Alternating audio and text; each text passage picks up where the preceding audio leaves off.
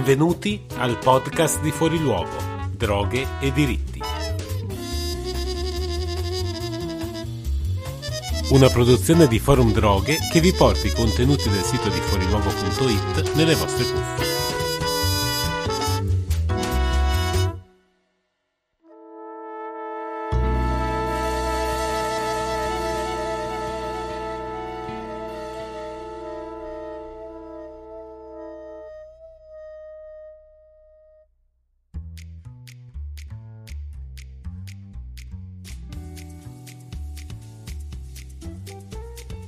Io sono Leonardo Fiorentini e vi do il benvenuto all'episodio numero 13 del podcast di Fuori Luogo.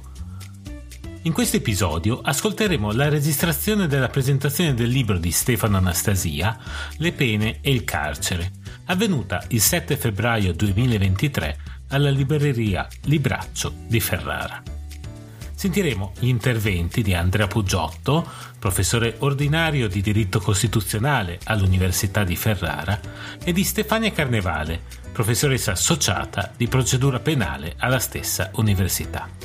Chiuderà questo episodio l'intervento dell'autore del libro, Stefano Anastasia, che è stato presidente di Anticone e Società della Ragione ed ora è garante dei detenuti della Regione Lazio nonché coordinatore nazionale dei garanti dei detenuti territoriali.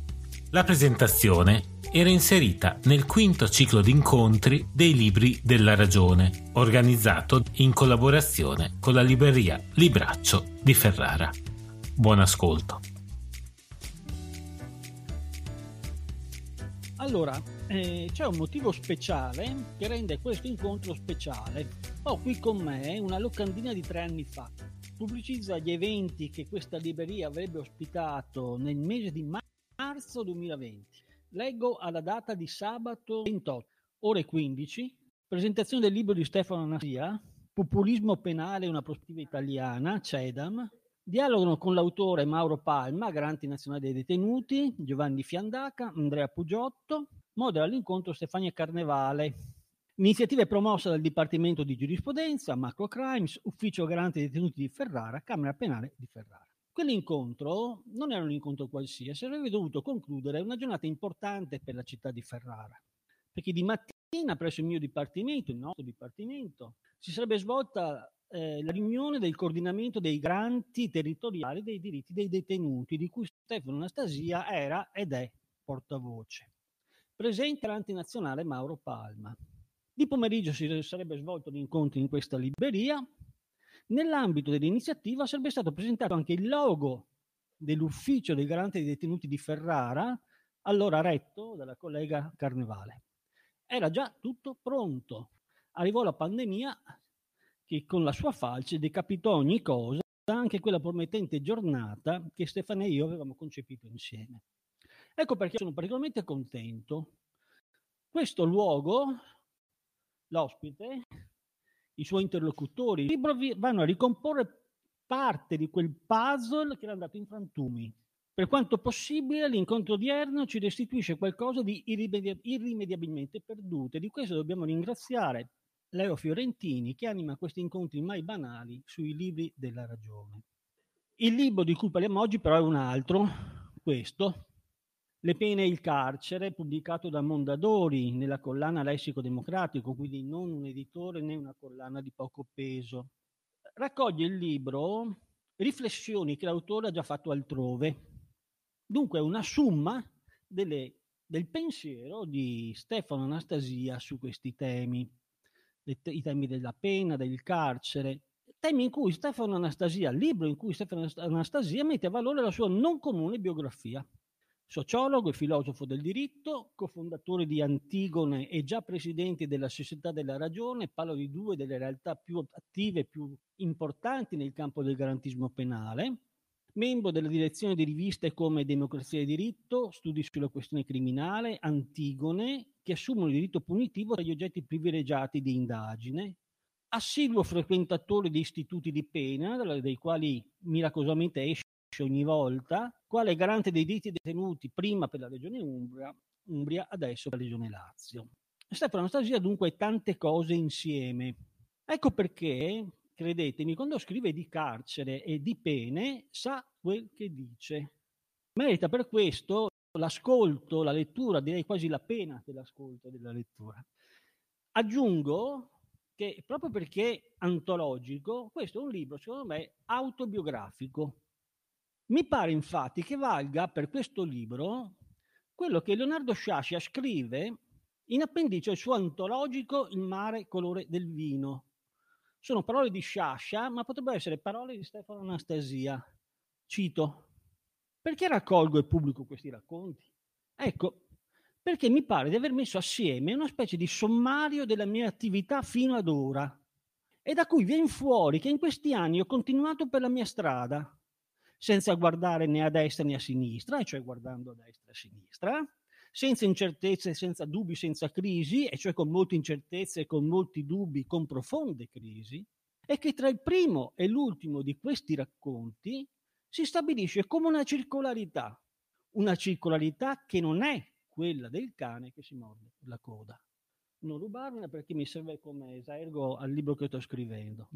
La struttura antologica del libro consente dunque una varietà di approcci alla sua lettura. Il primo, il più immediato, è quello che si può avere scorrendo i temi nei vari titoli che scandiscono l'opera e dunque la pena nella sua effettività, il sovraffollamento carcerario, le sue cause, la legittimità del diritto di punire, i limiti necessari al diritto di punire, l'uso populistico del diritto e della giustizia penale.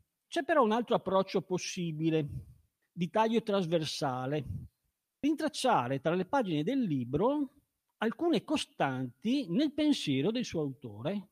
È la chiave più difficile dunque quella che ovviamente ho scelto perché è sempre meglio affrontare le pareti di sesto grado e quindi io vi proporrò una lettura trasversale di questo volume isolando alcuni dei tanti temi di fondo che vengono trattati nelle sue pagine. Che cos'è davvero la pena? La risposta è il primo fil rouge che rintraccio nel libro. Ed è una risposta denudata da ogni ideologia, che come sappiamo è cattiva coscienza, falsa coscienza del reale. L'opera di disvelamento riesce facile a Stefano Anastasia perché è un filosofo e sociologo del diritto, cioè è il incarna il sosia critico del giurista positivo, quale invece io sono. Il giurista positivo guarda il dato normativo e si espone così sempre al rischio della fallacia normativistica, cioè l'idea che la norma basti a se stessa per conformare la realtà. Il filosofo sociologo del diritto invece guarda a ciò che è, non a ciò che dovrebbe normativamente essere o si vorrebbe che fosse o si racconta che sia. Ecco perché trattando della natura della sanzione penale, il libro va dritto al punto e ci descrive la pena in maniera disincantata, prendendo le distanze da quello che ne è il disegno costituzionale che io insegno ai miei studenti. L'articolo 27,3 della Costituzione parla di pene al plurale. Anastasia invece ritiene l'area penale esterna al carcere, cioè le pene alternative, ancillare, subordinata, secondaria al moloch penitenziario perché la pena ancora oggi si declina al singolare e la detenzione carceraria resta ancora, dice Stefano, la pietra angolare dell'intero edificio penalistico. L'articolo 27,3 della Costituzione parla di una pena finalizzata alla rieducazione del condannato e mai contraria al senso di immunità. Anastasia invece ci racconta di una pena che, coerentemente con il suo etimo, si declina solo in termini di sofferenza. Ed è una sofferenza triplice. Innanzitutto corporale, perché, cito, dà dolore fisico e psichico, produce malattia, i sensi del recluso subiscono fin dai primi giorni trasformazioni patologiche, si sviluppano malattie digestive, respiratorie, dentarie, dermatologiche, oltre al rischio dieci volte più elevato rispetto all'uomo libero di contagio di malattie infettive. E poi, secondo la dimensione, una sofferenza esistenziale, già che, scrive Stefano, L'essenza stessa della pena detentiva è finalizzata alla dissipazione del tempo vitale del condannato. Più grave reato commesso, più tempo di vita bruciato. E infine, terza dimensione, è una sofferenza psicologica, attraverso una incapacitazione del suo destinatario che si estende dalla sfera relazionale a quella affettiva fino ad arrivare, scrive Stefano, all'annichilimento dell'autostima e della considerazione di sé. Naturalmente Anastasia sa benissimo che tutto ciò è la negazione di quanto la Costituzione prescrive. In questa antinomia però rintraccia una conferma del proprio disincanto. I costituenti volevano una pena sempre rispettosa della dignità umana, orientata alla risocializzazione, perché sapevano che così non era. Il dover essere non coincide mai con l'essere della pena. Cito, come in un infinito gioco al ribasso, il carcere risponde a domanda sociale di degradazione del condannato, offrendogli condizioni di vita peggiori di quelli che aveva in libertà, anche se questo gioco al ribasso può mettere in discussione principi e valori costituzionali. Di più, ahimè, l'esserci della pena, per usare un suffisso heideggeriano, faccio finta di aver studiato, è ancora più dal dover essere. Cos'altro hanno dimostrato, infatti, le immagini della bestiale repressione dei detenuti consumata nel carcere di Santa Maria Capuavetere durante il lockdown pandemico nell'aprile del 2020? A dispetto del dato normativo costituzionale e della pertinente giurisprudenza della consulta, il punto di attrito tra essere e dover essere per Anastasia è, cito, insuperabile e non potrebbe essere altrimenti, perché l'ordinamento costituzionale è fondato sulla universalità dei diritti, mentre l'istituzione totale penitenziaria, nella realtà della sua esperienza, reprime i bisogni umani del recluso. Chi legge per piacere e per dovere, come a me capita, le cose che scrive Stefano Anastasia, qui ha riconosciuto una coerenza di fondo perché questa conclusione senza appello già si leggeva nel precedente libro dell'autore, Metamorfosi penitenziarie, carcere, pena e mutamento sociale, EDS 2013, che presentammo, do you remember, il 4 aprile di dieci anni fa in questa libreria. In quel libro Stefano, ma potrebbe essere una citazione presa anche dal libro che presentiamo oggi, scriveva il carcere non mancherà mai di essere un luogo di degradazione fisica e morale della persona che vi viene costretta. Ora come allora, ci dice Anastasia, nelle sue metamorfosi la pena carceraria gira a vuoto, secondo un moto circolare che ritorna sempre allo stesso punto di partenza, come quel quadro di Van Gogh, La ronda dei prigionieri, che faceva da copertina al volume di dieci anni fa e a cui fa pandan la copertina di questo volume, un'enorme bocca che divora un detenuto inginocchiato, inutilmente supplicante dietro le sbarre. Seconda costante che ritrovo nel libro di Stefano, la dimensione temporale della pena, componente essenziale dell'istituzione penale, tanto da essere incapsulata in, nella definizione che l'autore dà della pena. Cos'è una sanzione penale? Una sanzione detentiva, anzi scusami. Pena del tempo perso. Questa è la definizione che dà Stefano. Infatti, spiega l'autore, diversamente dal tempo astronomico, il tempo biografico si misura nella accumulazione di esperienze, dunque delle conoscenze. Privato della libertà personale, costretto in un eterno presente che si ripete sempre uguale, il detenuto è spettatore della irrimediabile dissipazione del proprio tempo biografico. È una perdita di sé che si fa irrecuperabile, irreversibile nel caso del condannato all'ergastolo, specie se ostativo. Non sorprende dunque che Stefano recuperi gli argomenti che il filosofo Aldo Masullo, nel 98, all'epoca senatore della Repubblica, spese in un dibattito per l'approvazione di un disegno di legge, ahimè mai approvato, per l'abolizione dell'ergastolo.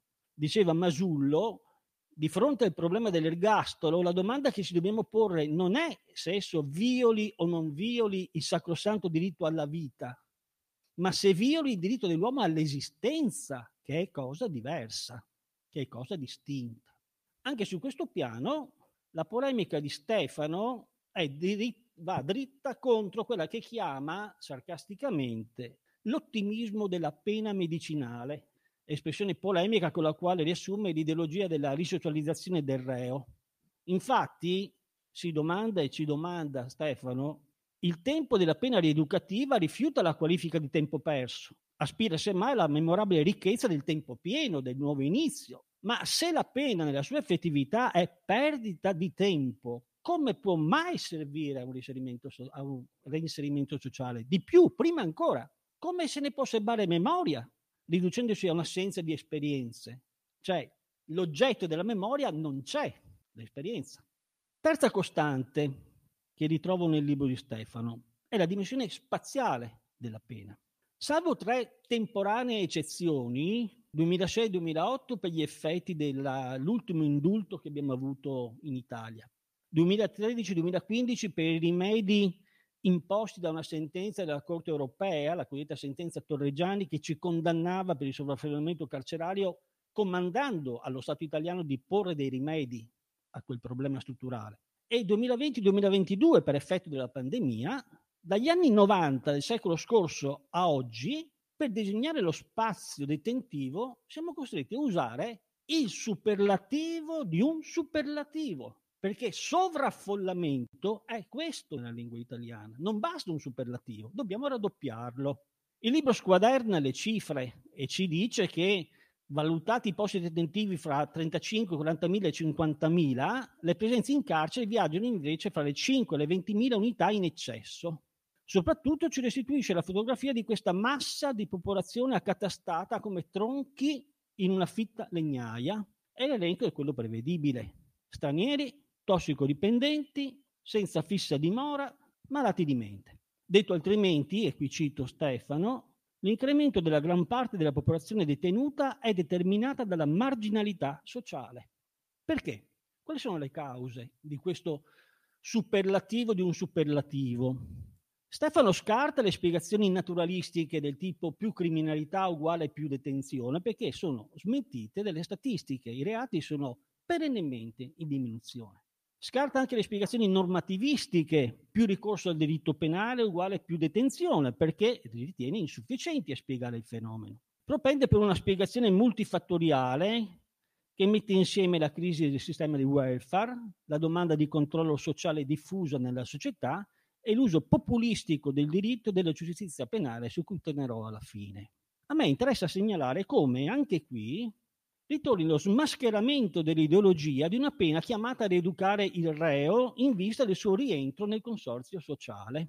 Perché il sovraffollamento carcerario, se ci pensate, non è assenza di spazio, è semmai eccesso di presenze in spazi già saturi. Dunque è la rappresentazione plastica di una pena inumana e degradante, cioè quella che la Costituzione vieta. Non a caso tutta la giurisprudenza umanitaria, nazionale, transnazionale, internazionale, che il libro ripercorre con grande efficacia, nasce dal problema strutturale e sistemico di istituti di pena sold out come un concerto di Vasco Rossi. Vale per la Germania come per la California, per l'Italia come per molti altri paesi del Consiglio d'Europa. È questa, questa giurisprudenza umanitaria, che guarda e condanna gli stati in ragione del sovraffollamento, una giurisprudenza che Stefano apprezza molto di più della giurisprudenza rieducativa, perché, dice Stefano, è volta a individuare in concreto il limite legittimo del diritto di punire, oltrepassato il quale il suo esercizio entra in rotta di collisione con i suoi presupposti di giustificazione. Io dovrei ricordare a questo punto che la Corte Costituzionale ha detto cose diverse per la Corte Costituzionale l'articolo 27,3 unisce in maniera indissolubile finalismo rieducativo e natura umanitaria della pena, un contesto unitario non dissociabile in quanto in funzione l'uno dell'altro, scrive la Corte. Ma Pasia contesta questo assunto, lo contesta anche la sua consecuzione logica. A suo avviso, la pena è legalmente eseguita senza conseguire un'efficace rieducazione del condannato, ma non può mai essere una pena legittima in presenza di trattamenti contrari al senso di umanità. L'umanità della pena dunque non è più ancillare alla rieducazione, rappresentando a un tempo, scrive Stefano, l'elemento di compensazione alla sua insufficienza e l'architrave della sua legittimità residua. Ultimo fil rouge che ritrovo nel libro di Stefano è l'attenzione al cosiddetto populismo penale, cui il libro dedica un apposito capitolo, secondo me particolarmente riuscito. Come Eva da Adamo, così il populismo penale nasce da una costola del populismo. Il populismo, in senso generale, è un fenomeno dotato di una propria ideologia, il popolo, uno, coeso, puro, che si contrappone all'elite agli estranei, che sono il frutto dei guasti prodotti dalle politiche elitarie. Il populismo ha un proprio stile discorsivo che pone la paura al centro del discorso, al centro della scena politica. Ha una propria strategia che è fatta di democrazia di investitura, disintermediazione tra leader e popolo, cui aggiungerei io, dopo le epifanie statunitensi e brasiliane, anche ricorso all'insurrezionalismo. In un simile habitat, il diritto penale smette la sua funzione, che non è quella di punire, è di limitare il potere di punire. Usato populisticamente, il diritto penale serve a perseguire, scrive Stefano, un quadro di politiche penali finalizzate a guadagnare voti piuttosto che a ridurre i tassi di criminalità o promuovere giustizia. E con indubbie capacità analitiche, Stefano squaderna gli strumenti di cui si serve il populismo penale, che sono strumenti culturali, ad esempio il, certo, il glamour che, conce- che, circonda il fenomeno criminale, no? e quindi la passione per le serie televisive, la passione per la, la cronaca nera, eh, come si chiama, Sciarelli che da una vita conduce la trasmissione, io ero piccolo così, lei continua a condurre chi l'ha visto, no? evidentemente audience. No? La perdita di, eh, del dato reale del fenomeno criminale, perché a contare è l'incertezza percepita, non il dato reale sul fenomeno criminale. Il ricorso alla bandiera delle vittime, e vi segnalo che uno degli incontri nel ciclo organizzato da Leo Fiorentini è un'interessante riflessione sul libro di Tamar Pitch che attacca frontalmente il paradigma vittimario, ma sono anche strumenti giuridici di cui si serve il populismo penale. Una ossimorica emergenza quotidiana, guerra al crimine, ma poi alla droga, ma poi al terrore, adesso agli anarco-insurrezionalisti. La creazione di un doppio binario investigativo, processuale, probatorio, penale, penitenziario, che si spinge fino a legittimare un diritto penale del nemico, cui si devono negare le garanzie costituzionali. E infine la riscoperta delle pene massime e di quelle capitali e la rigidità dell'esecuzione penale, all'insegna di un frainteso principio di certezza della pena declinato come dover scontare la pena fino all'ultimo giorno in carcere, quando non è questo il significato costituzionale della certezza della pena. Così radiografato, come dimostra l'esperienza italiana, l'uso populistico del diritto della giustizia penale può essere, come si dice, sia di destra che di sinistra, sia progressista che conservatore. Dipende, dice Stefano, dal target verso cui si indirizza. Le elite per la sinistra, gli estranei per la destra. Dipende dalla funzione che assolve. Stabilizzazione del consenso, se si è al governo, prospettazione di nuovi equilibri politici, se si è all'opposizione. Con il consueto disincanto, Anastasia ci avverte che conviveremo ancora a lungo con questo mostro proto-liberale.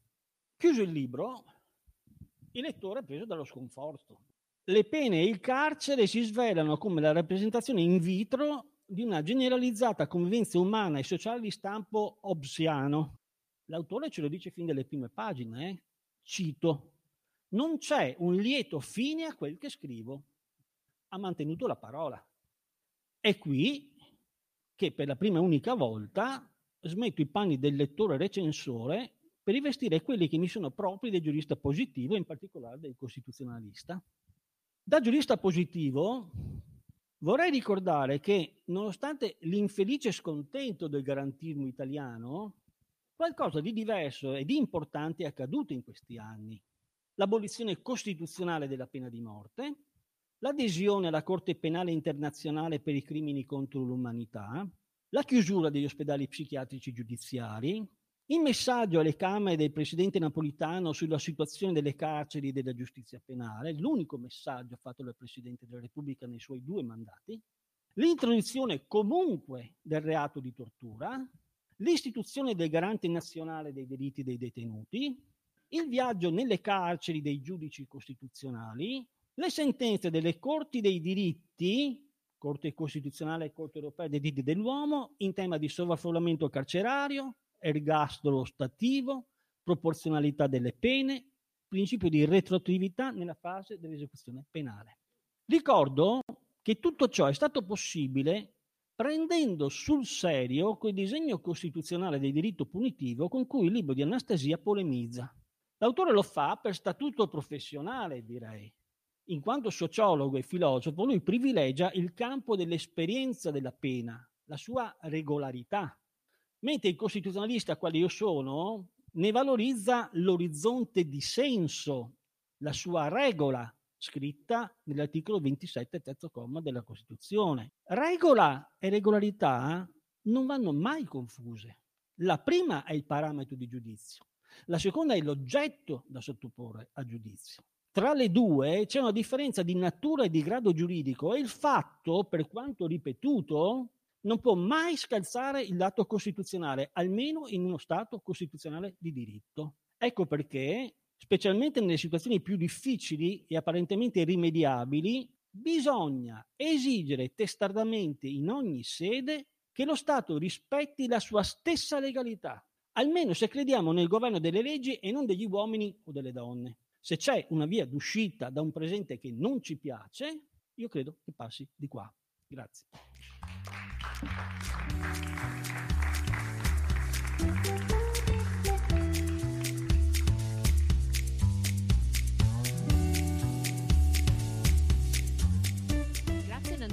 Alla Società della Ragione per questo invito e quindi Leonardo Fiorentini, Andrea Pugiotto, ma anche Stefano per avermi voluta a, a presentare il suo libro. Io stessa sono una giurista positiva, strapositiva, quindi mi perdonerete perché darò a mia volta la mia chiave di lettura delle questioni di cui parla Stefano, da filosofo e da sociologo. Il libro eh, di Stefano Anastasia, l'avete capito, non è soltanto un libro descrittivo del fenomeno carcere e del fenomeno pene, sebbene lo descriva molto puntualmente, con abbondanza di considerazioni, abbondanza di dati, ma è un libro che vuole dare risposta ai perché, delle, il perché, il per quale motivo nella sua duplice accezione di quali sono le cause, quali sono i fini ultimi eh, di questa sovrabbondanza di punizioni, di castighi, di carcerazioni, cosa li origina e cui prodest. Mm. Punire, l'abbiamo appena sentito, è il potere più terribile che gli esseri umani possono legittimamente esercitare sugli altri esseri umani. Di questo siamo consapevoli o dovremmo essere consapevoli da secoli e che si tratta di un potere da dover sorvegliare e contenere, eh, un potere che toglie pezzi di libertà, che toglie pezzi di tempo alle esistenze, che toglie pezzi di vita e questo tipo di potere va sempre questionato, va sempre interrogato come fa Stefano Anastasia. Non va mai dato per scontato questo potere. Del resto i vantaggi almeno del ricorso al carcere sono messi in discussione, mi viene da dire, già dalla metà dell'Ottocento, quando il penitenziario come luogo di castigo era appena nato da pochi decenni, lo si era appena sperimentato e già aveva dimostrato tutti i suoi limiti, tutte le sue controindicazioni. Già allora impressionava gli osservatori per la sua potenza distruttiva sulle vite da un lato e per la sua inutilità dall'altro lato, perché la storia delle pene, eh, cercherò di dimostrarlo, è una storia delle grandi soddisfazioni retributive e eh, altrettanto grandi delusioni negli altri aspetti effetti negli altri fini del punire, quindi disincentivare e recuperare. E anche il carcere sotto questi profili è stato da subito eh, deludente, doveva educare al lavoro e non c'è mai riuscito, alla introspezione men che meno. Doveva educare a rispettare le regole, a uscire come persone nuove, ci è sempre riuscito molto molto poco. E già nell'Ottocento mi viene da dire quelli che eh, osservavano il carcere nella sua fenomenologia e non nella sua immaterialità fantasiosa, ne erano pienamente consapevoli. Ma il libro di Stefano ci porta nel presente, in particolare si concentra sull'ultimo trentennio, molte parti del libro di questa storia, quando um, la passione punitiva, diciamo, ha conosciuto una nuova primavera, si è rinvigorita e ha portato a una costante crescita della popolazione detenuta e a una enorme crescita anche della popolazione non detenuta, ma comunque soggetta a misure penali e dunque soggetta a all'autorità penale, al controllo penale. E, e, Stefano colloca questi fenomeni in un contesto internazionale e nel contesto politico italiano, in particolare quello della fine della Prima Repubblica. Ecco, per aggiungere materia di discussione vorrei mettere in luce qui alcuni tratti che da giurista positiva vedo nel sistema italiano che possono aver contribuito a questo aspetto. Ma intanto la nostra Costituzione che prevede l'obbligo di perseguire tutti i possibili reati, tutti. Questa è una singolarità italiana, è un obbligo intanto impossibile da soddisfare che ha delle buone ragioni si vuole sottrarre no, il, il potere di punire alla discrezionalità, al controllo politico e all'accertamento dei reati vuole si vuole che sia solo una questione eh, puramente tecnico, tecnico-giuridica, però questo in fondo è un principio che secondo me è fondativo di una visione pervasiva e dilatata della risposta repressiva, della risposta punitiva. Noi non dobbiamo mai selezionare, tutto è da perseguire, tutto è uguale, tutto va... Eh, va punito, va accertato e nulla va tralasciato. Questo nessun paese ha un obbligo, secondo me, così stringente e presidiato e mi pare che sia una delle radici della visione panpenalista della realtà che respiriamo da sempre. Altra singolarità italiana correlata a questa ruolo indipendente del pubblico ministero, non chiamato a rispondere a nessuno del suo agire che a partire proprio dal 1989, sulla soglia degli anni 90, che sono gli anni da cui poi parte Stefano nella sua narrazione, ecco, con il nuovo sistema processuale ha assunto un potere enorme, non controbilanciato come avrebbe dovuto essere. E su questi sfondi, negli anni 90, c'è stata la convergenza di due fenomeni, mani pulite che ha molto a che fare con l'obbligatorietà dell'azione, con l'indipendenza del pubblico ministero e le stragi di mafia, che hanno consegnato dei poteri eccezionali nelle mani degli inquirenti, dei giudicanti e anche dei ministri. Allora, la stagione di Mani Pulite, secondo me, ci ha consegnato come lascito un forte eh, timore della politica rispetto alla magistratura soprattutto alla magistratura inquirente. No? Eh, Stefano parla del timore della politica rispetto alle forze di polizia nella parte finale del suo libro, ma c'è anche, secondo me, questo timore latente di finire nelle mani degli inquirenti, le cui richieste quindi di leggi repressive vengono tendenzialmente sempre soddisfatte, non vengono solo dal popolo queste richieste, vengono anche dai, dai tecnici, a mio avviso. E questo ha portato anche nel corso di questo trentennio alla scomparsa pressoché completa in materia di giustizia penale della stessa separazione dei poteri, perché la magistratura partecipa alle commissioni in cui si propongono riforme, scrive di suo pugno le riforme negli uffici legislativi del Ministero, le applica infine come deve essere nelle aule di giustizia, ma le applica anche fuori dalle aule di giustizia perché è collocata al vertice delle amministrazioni dello Stato, come sempre accade per quella penitenziaria, per esempio. Quindi tutti i tre poteri vengono contemporaneamente esercitati dai magistrati penali, il potere giudiziario, come deve essere, il potere legislativo e il potere esecutivo. Questo non succede da nessuna parte al mondo, secondo me, e ha avuto un profondo ruolo, questo rapporto alterato, credo, un profondo impatto sulla pervasività della risposta penale nel nostro sistema nell'ultimo trentennio. Quanto all'emergenza mafia, oltre a portare pubblici ministeri antimafia soprattutto sempre al vertice delle amministrazioni penitenziarie che questo ha dato un'impronta alterata anche al nostro sistema di gestione delle pene e questa eh, legislazione emergenziale dovuta alle terribili stragi di mafia ha portato ad aprire delle brecce nel nostro sistema che sono andate negli anni però costantemente dilatandosi. Questo Stefano Anastasia lo dice bene nel suo libro, si è agito su alcune norme chiave che eh, eh, diciamo, riguardano i rapporti regola-eccezione nella privazione della libertà durante il processo e nella possibilità di rilascio progressivo delle persone detenute durante l'esecuzione penale, quindi della restituzione alla libertà alla fine della pena, delle norme chiave che hanno portato a delle conseguenze a lungo termine, dal punto di vista anche delle presenze nelle nostre carceri, rilevantissime. Norme pensate per la mafia in quegli anni si sono allargate a dismisura ad altri reati, fino quasi a diventare la regola nel nostro sistema come è accaduto per una norma che impone di collaborare con la giustizia per poter accedere alle misure alternative. Questa è una norma che impedisce l'accesso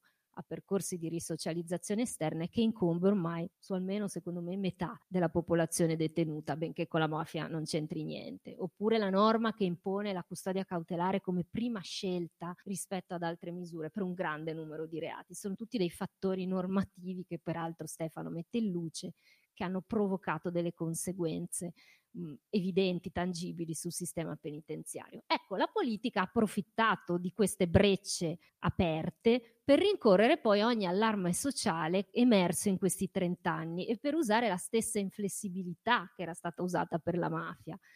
Stefano lo dice bene, la politica risponde, ha risposto alle incertezze del presente, alle crisi economiche, alle perdita di sostegno del welfare, proponendo per ogni problema la falsa soluzione del carcere. Ci viene ammannito questo zuccherino della pena de- detentiva che ci va subito in circolo, ci dà gusto, ci dà soddisfazione, ma che aumenta poi a lungo termine lo stato infiammatorio del sistema. Allora l'aumento delle punizioni e della severità dobbiamo capirlo, è una soluzione politica facile, conveniente, perché apparentemente non costa nulla, dà soddisfazione, ma è apparentemente a costo zero. Sembra che non costi nulla una legge che aumenta i casi di arresto in flagranza, che riduce le possibilità di accedere a misure alternative, che introduce un nuovo reato, se ne introducono in continuazione, che aumenta la misura di una pena, come si fa spessissimo, invocando tra l'altro effetti deterrenti che nessuno ha mai saputo dimostrare, eh? ma è un assunto indimostrato che aumentare una pena calano poi le tentazioni di commettere quel reato. Ecco, allora prendiamo questo esempio, vorrei fare un esempio di una legislazione populista di cui Stefano parla bene e poi rifletterci intorno. Immaginiamo che la pena massima di un reato sia portata da una legge per finalità elettorali da 5 anni a 10 anni. Le nostre leggi incrementano cost- costantemente le pene, eh, direttamente, introducendo aggravanti, impedendo bilanciamenti con le attenuanti, non entro in queste cose tecniche, ma sono dei provvedimenti che danno subito un grande ritorno elettorale, una soddisfazione immediata, senza dover mettere delle voci appunto a bilancio. Ma guardiamo più a fondo e guardiamo più avanti ipotizziamo che i giudici applichino questa pena massima di 10 anni invece che 5 a 2000 imputati futuri che avranno subito quel processo.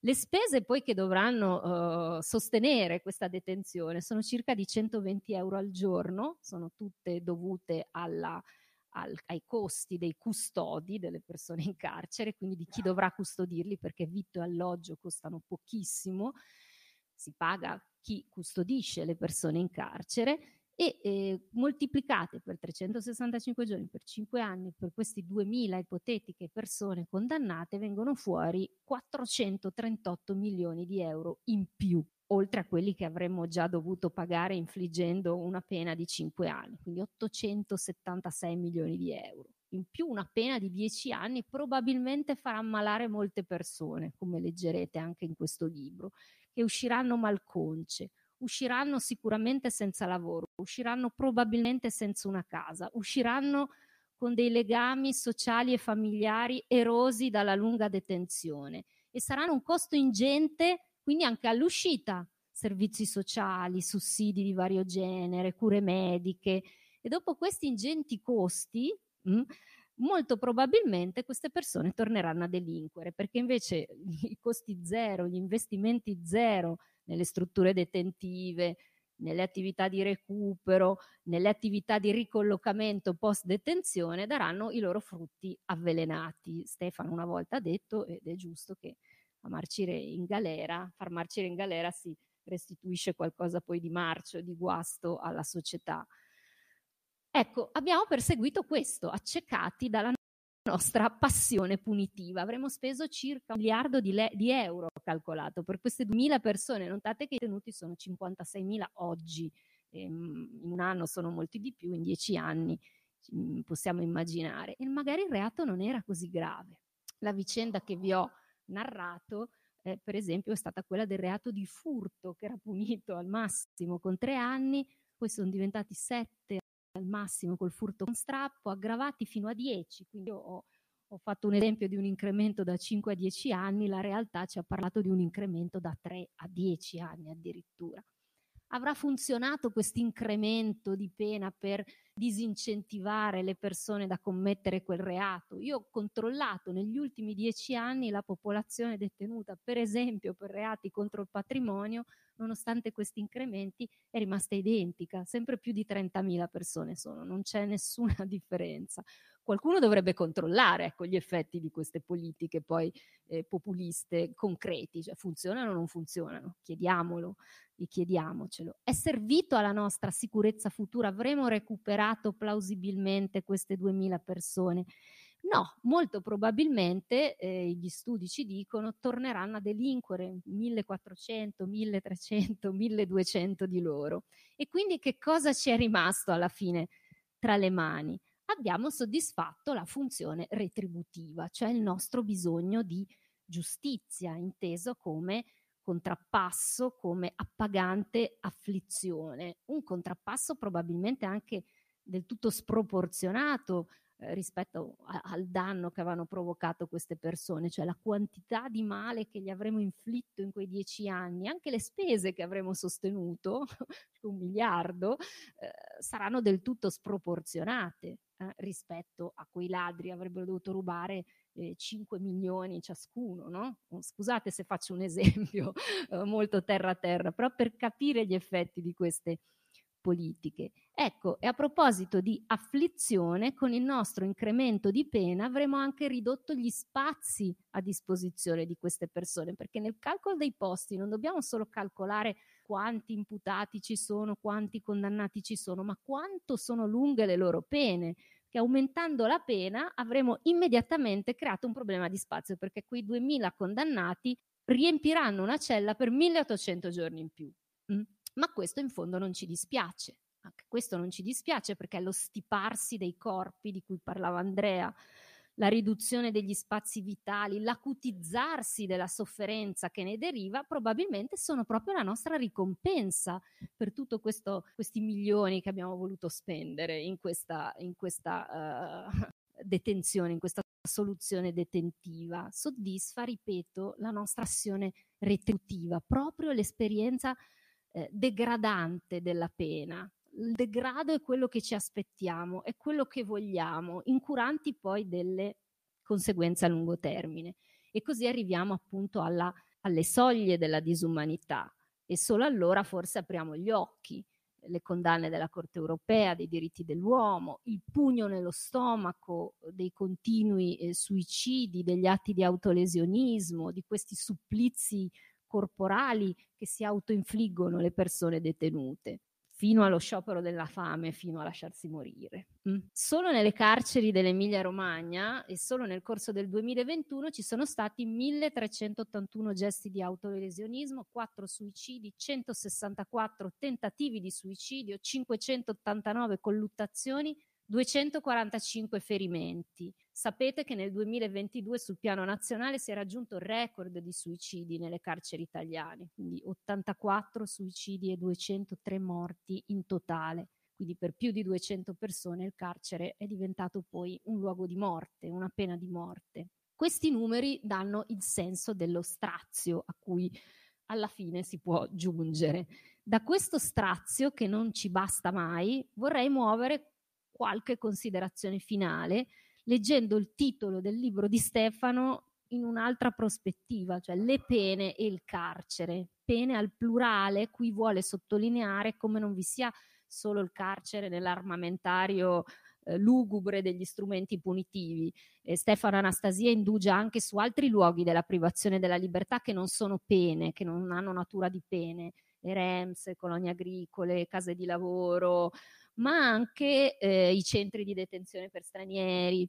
Ma rimarca anche come questo auspicato ricorso alle misure alternative alla detenzione non abbia placato per niente la nostra fame eh, di carcere, la nostra domanda di carcere, ma si sia aggiunto, aggiunto al carcere, eh, espandendo a non finire appunto la popolazione soggetta a misure penali, che è quadruplicata negli ultimi 30 anni. Aumentano a dismisura le misure alternative, aumentano parallelamente anche i detenuti, quindi si creano nuovi spazi fisici o giuridici della penalità e questi si riempiono subito, immediatamente si saturano e nemmeno quindi le misure alternative ahimè sono la soluzione a questo problema, perché il problema è, mi pare, il nostro bisogno inesauribile di punizioni, di castighi che si accresce senza mai placarsi, senza mai soddisfarsi. e quindi non solo si moltiplicano le pene oltre al carcere, ma mi pare si moltiplichino, si siano moltiplicate nell'ultimo trentennio le afflizioni del carcere, le pene che il carcere dispensa.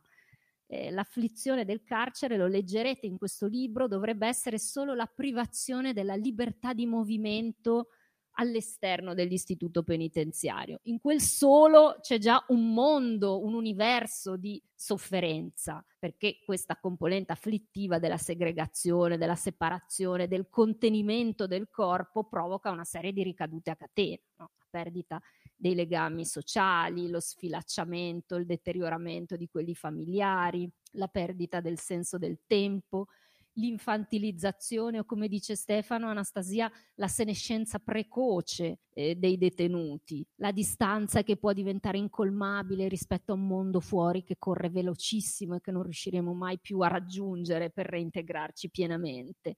Ecco, oltre a questi dati che sono insiti nella detenzione, noi, io mi sembra che assistiamo a un dilagare, a un accentuarsi delle sofferenze altre che il sistema punitivo comporta ho già fatto cenno e anche Andrea Pugiotto a questi spazi eh, stipati, agli ambienti degradati, allo strazio dei corpi, alle morti per poche cure. Emerge, e Stefano ha il coraggio di affrontarlo, anche il fenomeno sotterraneo ma molto diffuso delle violenze perpetrate ai danni delle persone detenute dal personale. È un fenomeno scabroso che da poco cominciamo a guardare in faccia e da poco percepiamo in tutta la sua estensione, in tutta la sua ferocia.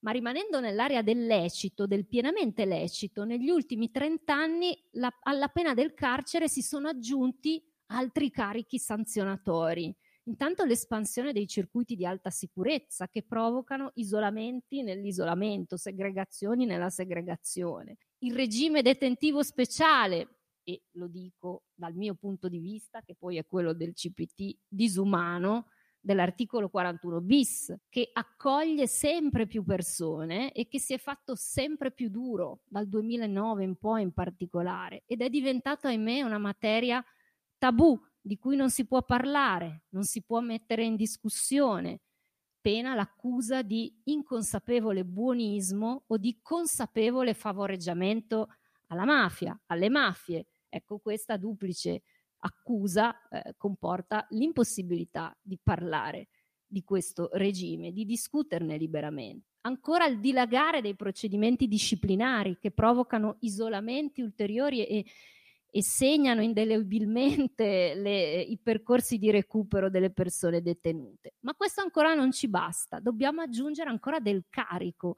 E allora ecco in tempi recenti la comparsa dei lavori di pubblica utilità e della giustizia riparativa, strumenti che nascono belli, ci piacciono, come però alternativi alla detenzione, alternativi a volte allo stesso processo penale, ma che hanno finito per diventare rapidissimamente delle pene aggiuntive per chi già sconta la pena detentiva, secondo un assetto che non era concepibile nemmeno durante il fascismo, cioè il lavoro dei detenuti il codice fascista era retribuito obbligatoriamente. Ora chiediamo che oltre a stare in carcere, non uscire, subire tutto quello che ho detto, lavorino per noi eh, gratis. E così pure i percorsi di giustizia riparativa, per cui c'è tutta una grande retorica che unisce praticamente tutti in questo momento. Io, come sempre, farò la voce contraria. E questi percorsi di giustizia riparativa dovrebbero aprire allo spontaneo, libero e disinteressato eh, dialogo con le vittime per cercare una risposta diversa da quella punitiva tradizionale ma sono stati già fagocitati dalla nostra insaziabile fame di punizione e vengono, contrariamente al loro statuto, alla loro essenza, loro, al loro DNA, imposti ai detenuti. Imposti. Era appena stata approvata la legge sul statuto della giustizia riparativa che la legge sull'ergastolo stativo ha imposto alle persone che vogliono aspirare a misure alternative di, parte, di prendere parte a percorsi di giustizia riparativa, quindi imposti per legge. Quindi i detenuti, riassumendo, devono soffrire per il carcere e tutto quello che comporta, soffrire un po' di più per le condizioni del carcere, ancora un po' di più per i suoi circuiti sempre più restrittivi, lavorare gratis per noi, soffrire per le vittime, aiutare i pubblici ministeri a fare il loro lavoro, fornendo apporti collaborativi coartati. Ecco, non ci basta mai, questa è la mia conclusione, non ci basta mai. La pena del carcere implica un numero sempre maggiore di pene, di coazioni e di sofferenze ultronee. Sono dei plus soffrire, delle cifre, delle misure di un'eccedenza, di eccedenze rispetto al dovuto, che è già tanto, a quello che ci soddisfaceva non molto tempo fa, fino a non molto tempo fa. Ecco, mi pare che ci sia una, una bulimia, una insaziabilità, io vedo questo anche nella copertina del libro, un infierire. E alla base probabilmente anche questo è un problema che Stefano affronta, c'è la nostra smisurata fiducia nel potere terapeutico della sofferenza. Crediamo che soffrire faccia bene e mi dispiace non è così. Guardiamo anche le nostre vite, soffrire non migliora, soffrire peggiora le persone e quindi anche se è contro, con, controintuitivo, anche se forse è scandaloso, se non è sopportabile per i nostri bisogni retributivi, io penso che funzionerebbe molto di più, almeno per la nostra sicurezza futura, una pedagogia della gioia e non della sofferenza. Capisco che è uno scandalo proporlo, ma spero che ci pensiate su leggendo questo libro che appunto non ha un lieto fine.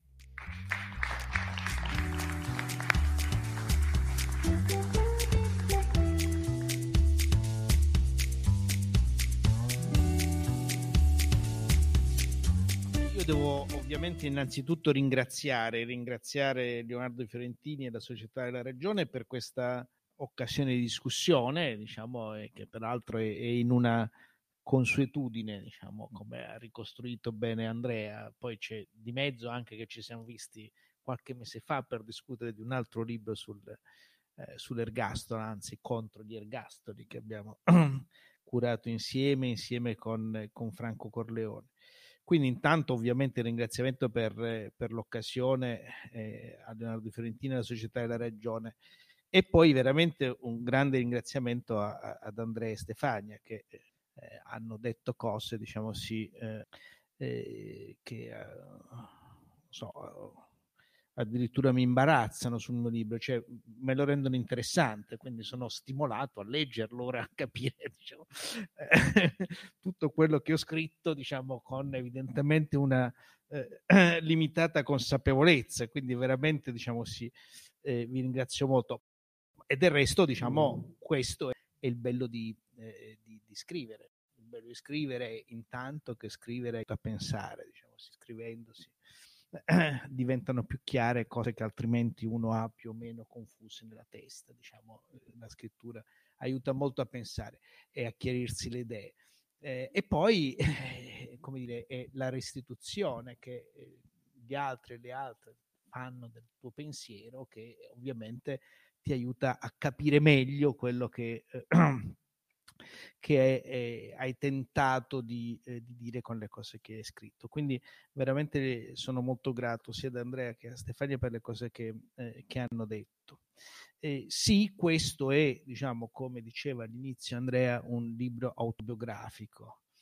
Eh, io dico anzi di più, e questo per risolvere quella lunga e complicata biografia a cui ho fatto riferimento all'inizio, io dico anche che eh, poi, diciamo sì, io tendo a riprodurre me stesso ovunque mi trovo, diciamo sì, quindi eh, eh sto all'università e faccio certe cose, poi faccio il garante, poi faccio l'associazione, poi faccio quello. Diciamo. E, e, quindi, diciamo così, c'è, eh, come dire, appunto, eh, nelle cose che, eh, che scrivo c'è un modo di rappresentare me stesso, d'altro canto anche, diciamo sì, nel percorso eh, di ricerca e di scrittura, questo io lo dico all'inizio, non è casuale il fatto che qui ci sia una summa e siano raccolte cose scritte eh, anche in altre occasioni, seppure completamente riviste, risistemate, ricollocate, eh, perché io, diciamo sì, ehm, come dire, eh, passatemi questo termine, diciamo che può forse involgarire il mio lavoro, diciamo, ma è così, io lavoro molto a richiesta, cioè io faccio le cose che mi vengono chieste, diciamo così, non so come dire. Eh, eh, io vengo, mi, mi, si chiede di lavorare sul, sul, di parlare di alcune cose, di studiare, non sono mai riuscito a farmi un programma di ricerca da me. Diciamo, sono un disastro, difatti non so accademicamente, questo credo che sia anche una delle ragioni del mio, eh, delle mie felicità accademiche. Io sono, diciamo così, eh, eh, rispondo a sollecitazioni e le sollecitazioni vengono da amici, da colleghi, vengono da detenuti, da quelli che incontro. Rispondo a sollecitazioni, eh, ci provo e, poi, diciamo sì, qualcosa, qualcosa ne esce e quindi ovviamente il risultato è tra virgolette molto autobiografico perché sono esattamente le sollecitazioni che ho avuto diciamo così e che mi hanno indotto ad approfondire eh, approfondire certe cose, occuparmi di certe cose, eccetera. Poi eh, ovviamente c'è la cifra di quello che alla fine nel, nell'esperienza, nella storia, uno nella storia di sé, uno in qualche modo eh, viene, viene, maturando e quindi sono le costanti di cui, di cui, diceva, di cui diceva Andrea. E, e il tentativo, forse se devo dire appunto lo, lo sforzo più rilevante che eh, io cerco di fare o che alla fine forse mi è più congeniale diciamo, è quello di eh, trattare di questo tema di questi temi cercando di metterli dentro una dimensione diciamo sì, storico-politica. Alla fine questa è la cosa che diciamo sì in qualche modo. E quindi leggere diciamo sì, il mondo del carcere in Italia e anche tutte quante le, eh, gli insuccessi, le, le, le, sconfitte e diciamo anche qualche successo, quelli che giustamente ha richiamato Andrea alla fine, diciamo sì, come parte di una contesa che è aperta, diciamo, ed è sempre aperta e ci chiama tutti i giorni, diciamo sì, a fare, a fare i conti con, con queste cose. E, e, quindi quello è, diciamo sì, se devo dire, diciamo sì, la cifra che più credo mi, eh, mi, mi, appartiene, che è emersa appunto nelle cose che avete detto in maniera credo molto, molto chiara. E veramente sono grato a Stefania anche delle indicazioni più, più specifiche che ha dato per esempio su eh, ruolo e la funzione della magistratura, come cambia, eh, il superamento della separazione dei poteri. Questa cosa del superamento della separazione dei poteri bisognerà, diciamo sì, credo, veramente, eh, veramente lavorarci. Diciamo, io eh, ci ho sempre pensato soprattutto sul versante del, ovviamente occupandomi di queste cose, del Ministero della Giustizia e quindi di quella quel ruolo diciamo, che svolgono i magistrati dentro il Ministero della Giustizia. L'ho sempre pensato molto diciamo, in una prospettiva storica, in fondo i magistrati del Ministero della Giustizia erano prima della Costituzione era un presidio di indipendenza della corporazione. No? Quindi la, prima che la Costituzione garantisse la magistratura, la magistratura dentro il Ministero della Giustizia era la garanzia di se stessa ma dopo che la Costituzione ha trovato altri luoghi, altre forme di garanzia del, della magistratura, ha ancora senso questa forma di come dire, garanzia di se stessi dentro il Ministero della Giustizia, però giustamente Stefania allarga il campo e non è, diciamo sì, il Ministero della Giustizia, è il governo nel suo complesso che diciamo sì, in gran parte diciamo, eh, esercitato sul versante eh, tecnico, ma che poi è tecnico-politico, diciamo sì, da eh, appartenenti alle, eh, all'ordine giudiziario. Quindi questo è eh, appunto un tema molto importante cui, su cui bisogna riflettere, perché è vero che c'è un timore, io parlo quando parlo delle violenze in carcere eh, e in genere del problema della violenza di polizia, perché non è solo una cosa che riguarda il carcere, riguarda anche le violenze di polizia fuori dal, dal carcere di, eh, diciamo sì, una, una sudditanza del, eh, della politica nei confronti del, eh, degli apparati di polizia. Non casuale, perché è vero, diciamo sì, noi abbiamo una struttura istituzionale, diciamo sì, eh, fragile, cioè, eh, nel senso che siamo un paese che ha, nonostante tutto, una unificazione ancora recente, eh, rispetto a, agli altri grandi stati europei che hanno una storia plurisecolare, diciamo. noi no, non ce l'abbiamo diciamo sì, con quella dimensione, abbiamo istituzioni che sono state fragili, che sono state rette per esempio nella prima parte della storia repubblicana sostanzialmente dall'accordo tra i partiti, che però non ci sono più. Diciamo. Questa cosa rende diciamo così, la politica debole nei confronti degli apparati che invece diciamo, si hanno un ruolo e una caratura particolare. Quindi queste veramente sono, eh, credo, diciamo, cose che, su cui è importante ragionarci e diciamo, danno esattamente la misura di come il tema di cui parliamo, le pene e il carcere, non è diciamo così, semplicemente confinabile dentro l'esperienza di quel che funziona o non funziona dentro quelle, dietro quelle mura di cinta ma ha a che fare con la storia del nostro paese, con la qualità della nostra democrazia. Si vede esattamente in queste cose.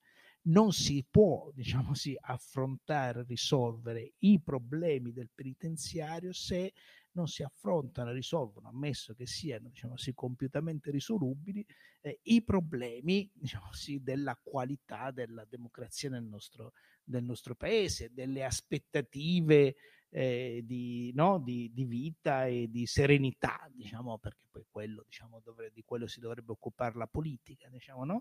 Del, dei cittadini, eccetera. Quindi questa dimensione, appunto, eh, che ricolloca il, eh, un tema apparentemente marginale, apparentemente settoriale, un tema che è così per definizione, no? perché il carcere è fatto per essere messo da parte, diciamo così, no?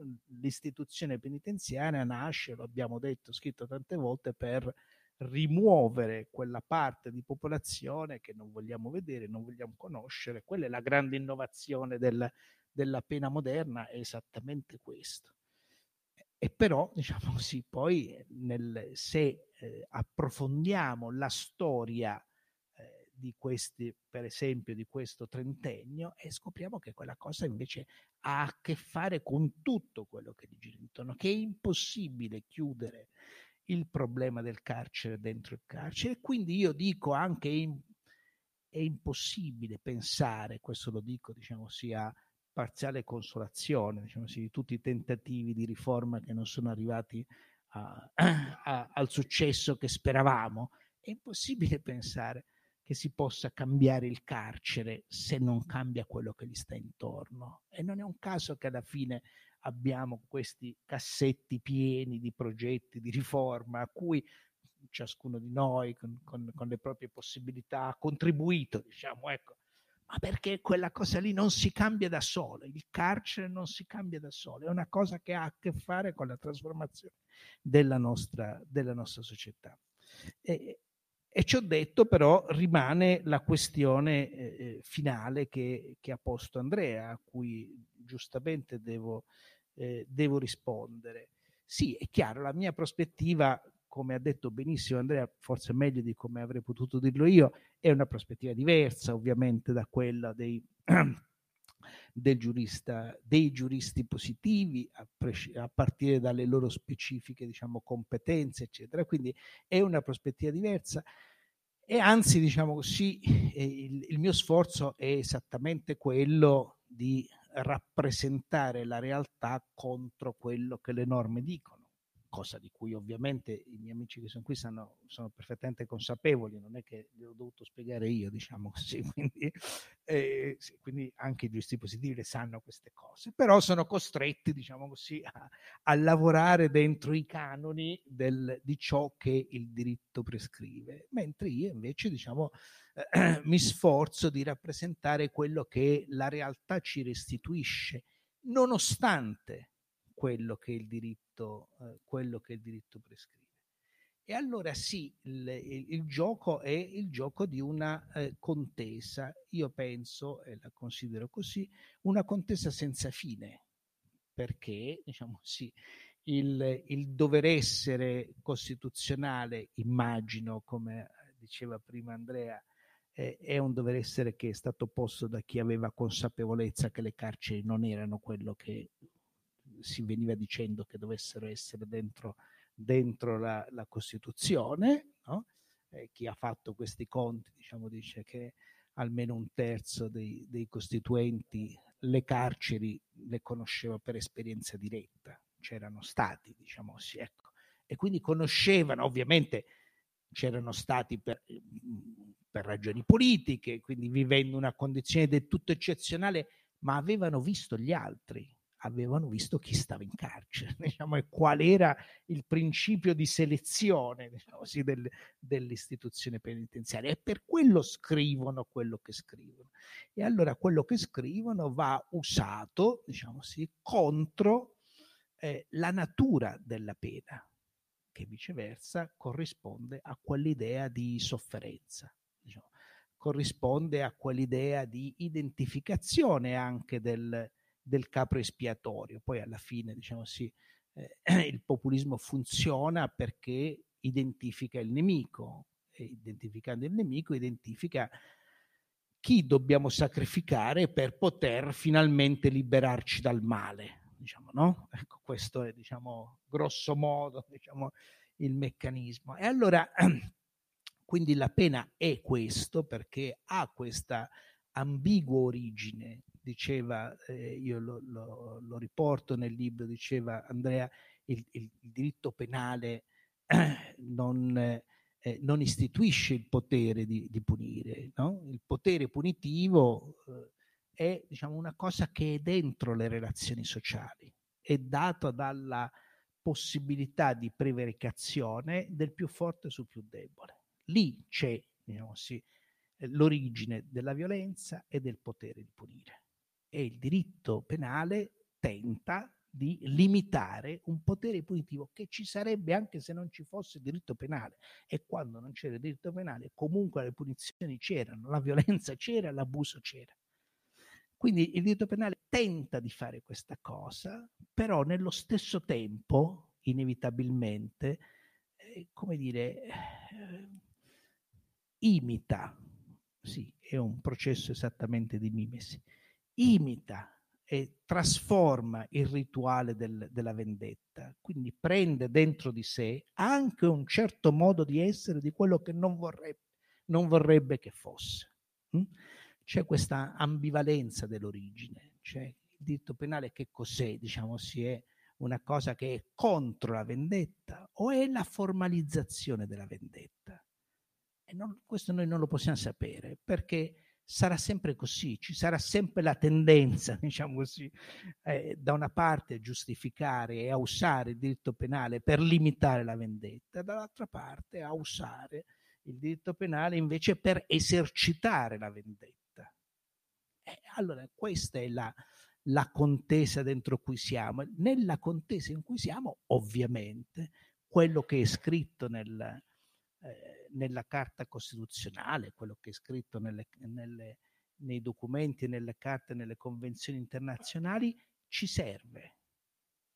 Ci serve perché giorno per giorno, nelle contese che sono aperte, nella ricerca di contenere diciamo sì, il lato oscuro del diritto penale, quello che diciamo, si asseconda e non contiene il potere punitivo, a noi serve avere qualcosa, diciamo così, da opporgli.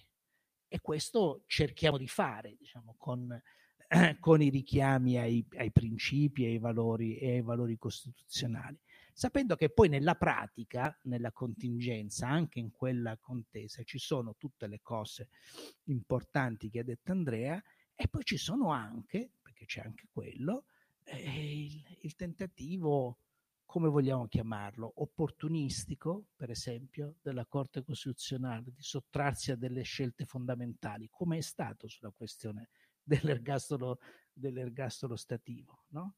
con un rinvio di eh, rinvio del rinvio del rinvio in una decisione che invece era pure dichiarata ma che non poteva diventare realtà perché diciamo così, appunto perché quella contesa è aperta per tutti e anche diciamo così, chi siede nel, nel palazzo della consulta eh, vive diciamo sì, quella, quella, difficoltà di affermare dei principi effettivamente, diciamo, perché eh, l'istanza che viene dalla società spesso è di segno diametralmente opposte, nel caso specifico era ed è di segno diametralmente opposto, come si vede anche da alcuni manifesti che ho visto qui a, a Ferrara, che chiaramente evocano diciamo, sì, un consenso eh, di tipo diciamo, punitivo no? nei confronti del, eh, dei, eh, dei, cosiddetti ergastolani, eh, ergastolani ostativi.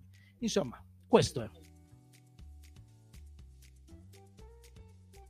Quindi sì, certo, quei valori ci sono, sono importanti, sono esattamente diciamo, importanti perché sono uno strumento per una contesa che però non si risolve purtroppo in quei valori, perché non hanno, diciamo così, una capacità di autoaffermazione, perché la loro affermazione passa attraverso, diciamo così, la, eh, la caparbietà e la, eh, di, la voglia di, di resistenza e di affermarli da parte delle persone in carne e ossa eh, che sono tutti quelli che a diverso titolo vengono chiamati in queste decisioni, ma io penso più in generale, siamo tutti noi, nella misura in cui siamo capaci di costruire una cultura che non corrisponde appunto al, agli usi populisti del diritto penale, alle ragioni di consenso, diciamo così, che stanno dietro questi usi. Va bene, grazie comunque, grazie di tutto.